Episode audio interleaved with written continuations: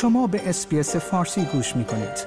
با رفتن به sbs.com.au به اخبار و گزارش های بیشتری دست خواهید یافت. کمیسیون بهرهوری هشدار داده است که سیستم آموزشی استرالیا از استانداردها عقبتر و این به ضرر دانش آموزان است. گزارش این کمیسیون نشان می دهد که چگونه استراتژی های آموزشی کشور در بهبود نتایج دانش آموزان در پنج سال گذشته اثر چندانی نداشته و بر نیاز به افزایش بودجه و اهمیت رفاه دانش آموزان تاکید دارد. به گزارشی که همکارم سمنتا بنیاک بروکس و من فاطمه هاشمی در این خصوص تهیه کرده ایم توجه شما را جلب می کنم.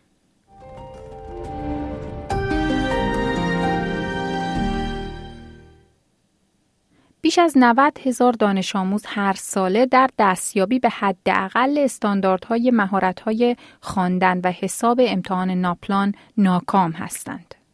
این امر بر اساس گزارش تند کمیسیون بهرهوری در بررسی موافقتنامه ملی اصلاح مدارس است که در سال 2018 توسط دولت‌های فدرال، ایالت‌ها و قلمروها تصویب شده است. این موافقتنامه اهدافی را برای بهبود نتایج تعیین کرد که به دنبال هدایت بودجه به سمت مناطقی بود که می‌توان به آنها دست یافت. وزیر آموزش فدرال جیسون کلر می‌گوید که این گزارش اسفناک است و روشن می کند که این اهداف محقق نشدند و نیاز به اصلاحات جدی وجود دارد. We've got a good education system, but it can be a lot better and a lot fairer.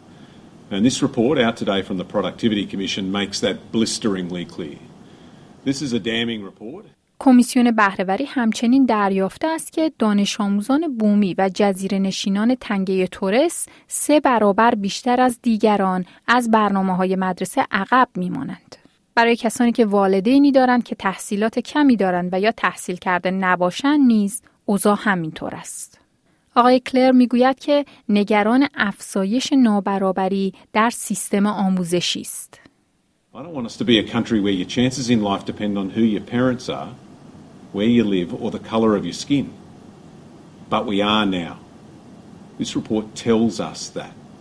And at the moment, we don't have the real targets, or more importantly, the real reforms to help us to fix that.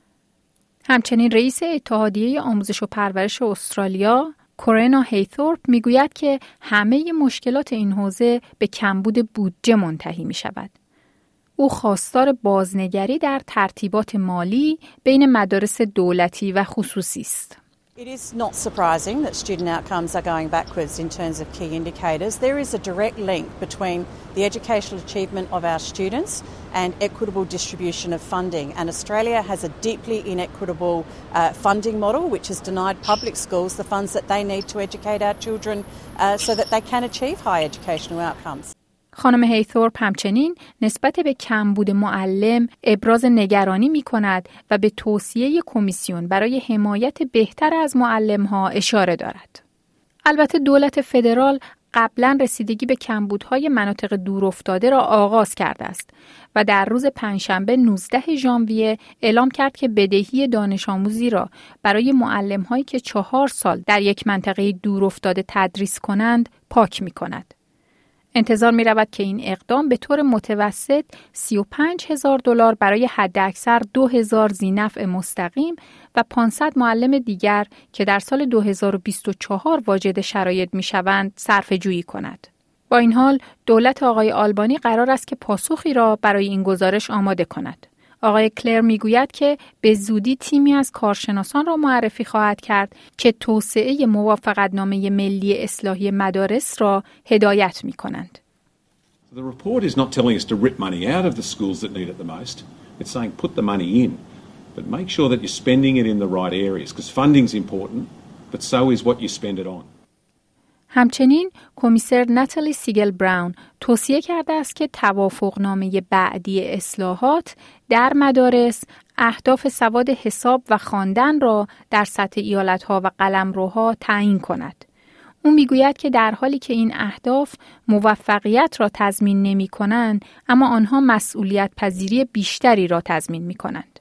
همچنین باید تمرکز بیشتری بر روی بهبود نتایج برای همه دانش آموزان از جمله تطبیق با نیازهای آنها از طریق راهبردهای آموزشی مبتنی بر شواهد و بهبود رفاه کلی صورت گیرد.